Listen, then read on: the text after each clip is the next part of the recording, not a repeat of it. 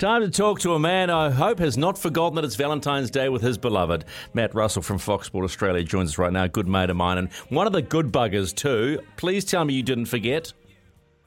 Kia ora, Stephen. I haven't forgotten, and you're an old romantic at heart, aren't you? Playing that song as the lead-in and raising February 14, Valentine's Day. Uh, okay, so was it roses, chocolates, or just a kiss and good morning? I kiss and good morning. That'll do. That'll do. You are you you old romantic. You. Hey, nice to talk to you, Matty. I know you were.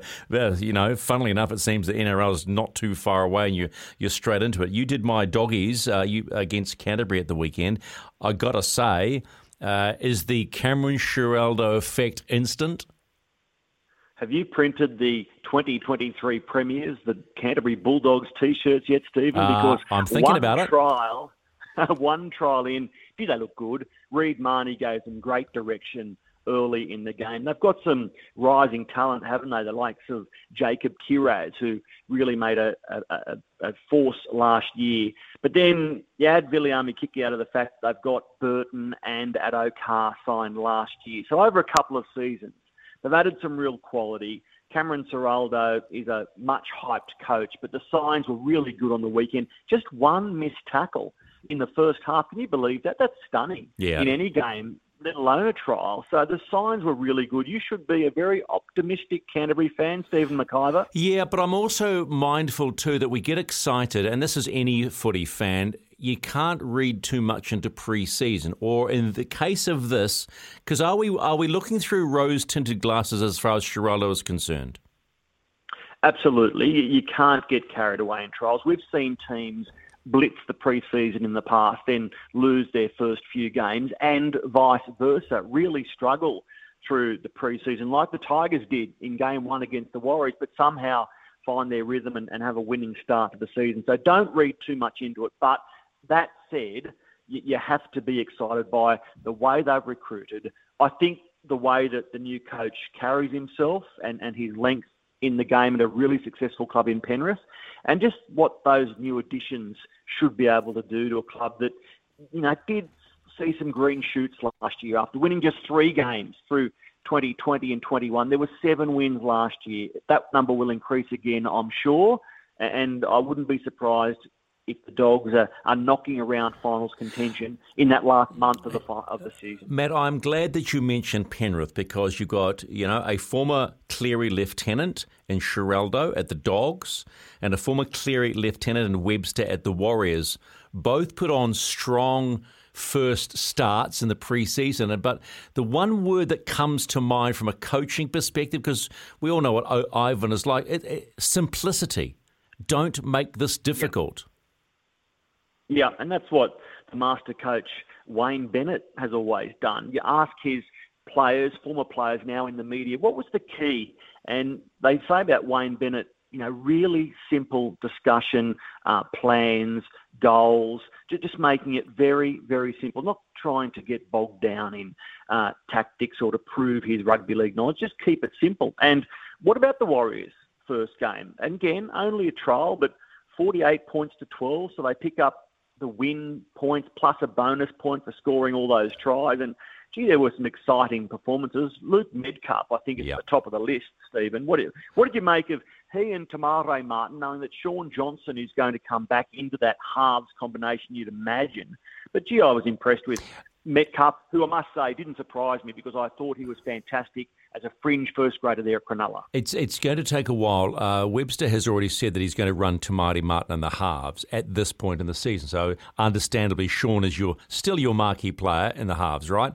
The the Metcalf situation, if it continues, will put pressure on. it. There there are many knockers of Shaun Johnson, and the and the one word that always comes to mind with his performances, and you probably ask Cronulla fans the same thing, is consistency.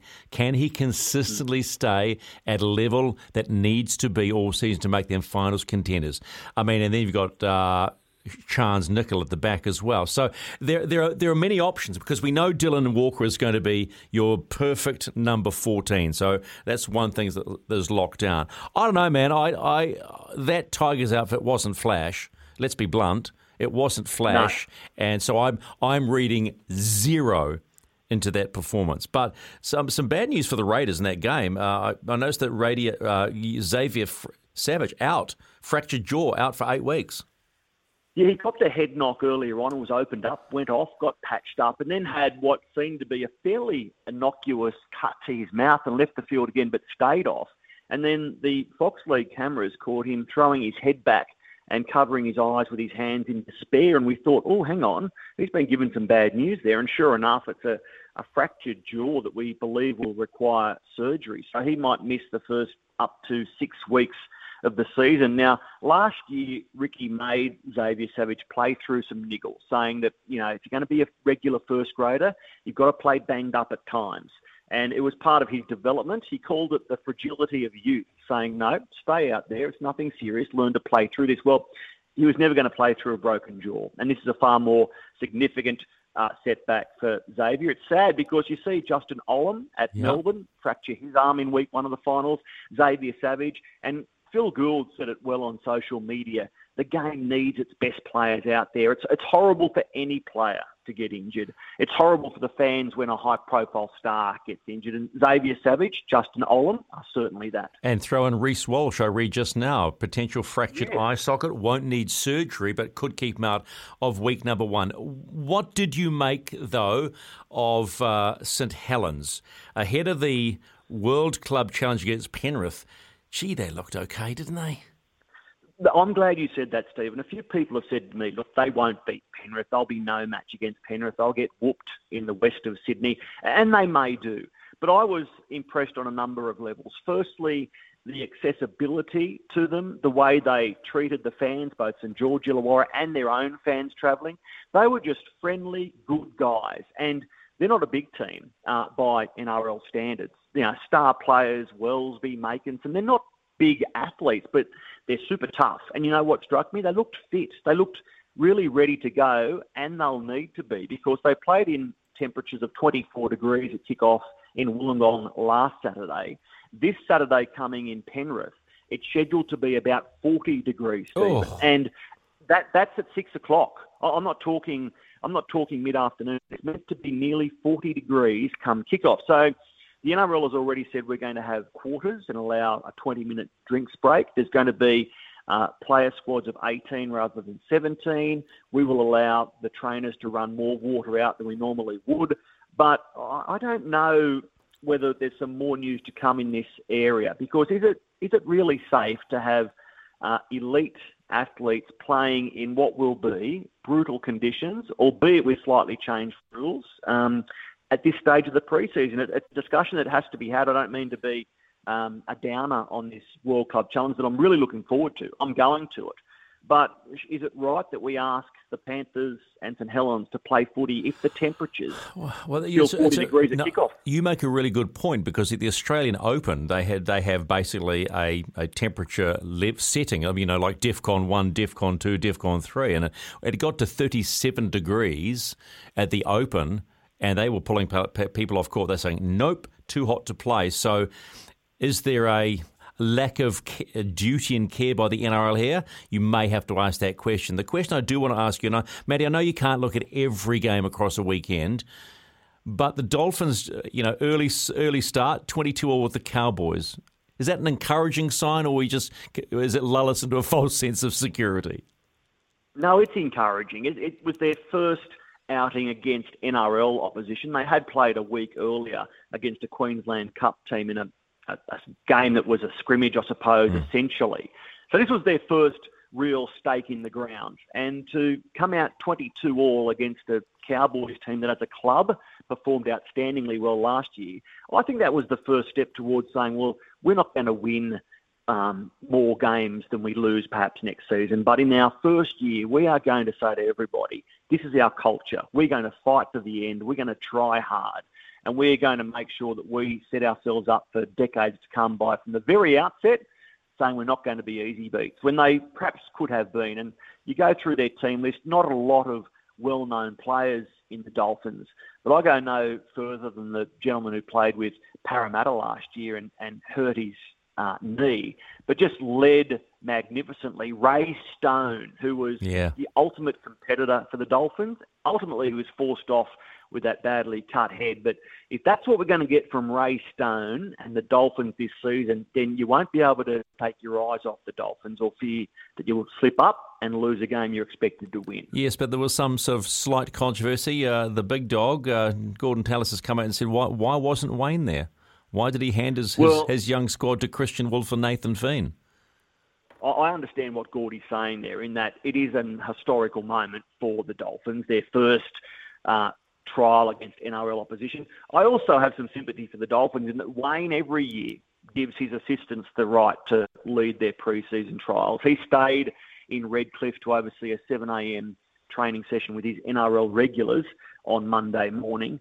Um, I just think, if I'm being honest, I think it would have been nice for Wayne to break his traditions in the past and say, well, we're on TV for the first time. This is our first NRL hit out, albeit a trial. I'm just going to be seen there to make sure that it has the necessary um, elements that that occasion deserved.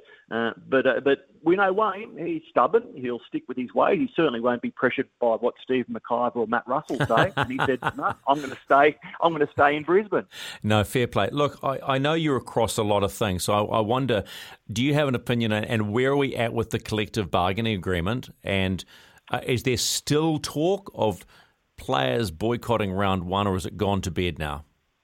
I think it's going to bed quickly. In fact, into a deep sleep pattern, Stephen, because today we've had a breakthrough with uh, the NRLW competition um, reaching agreement to terms. Let's put it that way. There's still some I's to be dotted and T's to be crossed, but the women seem to have locked away their agreement for the next five years. And while there will always be criticism of the NRL for not giving the women more, I think they've given the women a significant increase on where they have been, and they've done so in a sustainable manner. Um, and I hope that the women are happy with it. I'm sympathetic to the fact that they're going to play an um, 11 week competition next year. Um, so that's a lot for the girls to say, okay, well, I'm not going to earn enough out of rugby league to make it my career. I've got to get another job. Then if you have another job, how can you go to your boss and say, look, I, I need um, sort of best part of 20 weeks off because I've got a seven week preseason, nine regular season rounds, two weeks of finals. Um, does it leave them in no man's land a little bit? Um, that's a question for greater minds than mine. I love what they've done. I know that the NRL, I think, is really trying to help and support them, and they've landed in the same square importantly this morning. So I think you'll see now the um, collective bargaining agreements for both the NRL and NRLW really accelerate and be ticked off on before round one. I don't think we'll see any strikes or any sort of industrial action from this point forward. Did the NRL drop the ball on this one? And are you are you proud of someone like Clint Newton for saying, "Hang on a minute"? No, this is not what this is about, and call them out and make sure that the players were being looked after because it wasn't about a money issue; it was about a lot of other things a lot of things, especially when it came to NRLW in terms of you know pregnancy leave and, and well-being and looking after them post-retirement and leave regarding caring for um, infants, etc., etc. It gets very complicated when you go from a collective bargaining agreement catering just for men to also incorporating females and, and their needs. Mm. So I'm very proud of. Look, I, this sounds like I'm fence sitting, but I'm sort of proud of both sides. I'm, I'm proud that Clint Newton has really stood his ground. I'm pl- glad that the players have found their voice and been willing to put their head up in front of a microphone and speak strong and stand strong. I'm also proud of the game for saying, well, we've got to come up with a CBA that's sustainable. It's not going to leave the game broke in five years. Um, so we need to put our case forward. And I think for the most part, it's been done very respectfully. It's been done largely confidentially. And I, I think that they'll look back on it and say that we're pretty happy with what we got both sides, and we did so by maintaining an element of class along the way. What, is that is that accurate do you feel, Stephen? Uh, I, I, just think, you know, an organisation shouldn't have allowed itself to get into the position of it becoming public that the uh, the Clinton Newton and the Players Association had to then go public themselves say, hang on, you can't start announcing things when the agreement isn't resolved. I think I think it was yeah. a I think it was a black tick on behalf of the NRL, and we shouldn't continually be looking for black ticks for this sport. That's all. Yeah, Yep, no, that's fair enough. You know, I was speaking with St Helens the other day, and they were in town a little bit, um, not upset, but just a little bit miffed that they hadn't really been uh, officially welcomed. There hadn't been a lot of love from the NRL, and I remember yeah. thinking to myself, you know, Andrew Abdo and Peter V'landys, who also looks after racing, of course, that they have a lot on their plate all the time, um, and it's very hard to keep everyone happy all the time. They're probably trying to prioritise a, a list of um, uh, jobs in some sort of order, and it somewhere along the line, all someone's yep. going to be upset or, or out of place. But tough gig. That's why they paid the big bucks. Yep, and it's the great game of rugby league. So, so I can replay this somewhere down in October of 2023. Who's your pick? why can't Penrith win it three in a row? I know that's boring, but yeah. over the last couple of years, they've done so in absolutely outstanding fashion in terms of that record winning streak and, and just dominating defensively and attacking. So my point is, even though they've lost players, they've they've got such a buffer, I think, between them and the rest of the competition that as long as they bring a couple of others through, I expect them to be there on grand final day. And if they throw the right sort of punches, three in a row. Okay, I'd like to have the great redemption and be happily sitting in the doghouse barking loudly. There you go. if you make the finals, you'll be barking, surely. you bet. Uh, it's always a pleasure talking to you, Matt Russell. Happy Valentine's Day. Uh, a little bit, Any you know, time. maybe some chocolates and a nice, uh, a nice uh, rosé might go down well tonight. Absolutely. You can go and pick a rose somewhere and dream that it's sent from me. Bunch of bunch of roses. Oh, all the way to, I hope you're okay over there. Yeah. I know the weather's been dire for a while, and there are a lot of people suffering, mate. Uh, we we spoke to our yeah. chief, we spoke to our chief weather scientist today. Uh, the weather is clearing, but now there is a lot of suffering from areas that have been hit, particularly on the east coast uh, uh and the northern parts of the North Island. So there's uh, it's looking better, but there's a lot of pain still to go through, and we're thinking of those people. And well, thank and thank you for thinking of them, mate. Now, let me tell you, during my time in New Zealand, you've been the most wonderful host, beautiful people. And, and let me tell you, everyone in Australia was concerned when you had those recent floods, and likewise at the moment. So stay safe. We're thinking of you, and I hope that sport is just a little bit of a distraction in coming weeks from these weather difficulties. Good on you, Stephen. Thank you, mate. Matty Russell, one of the good buggers.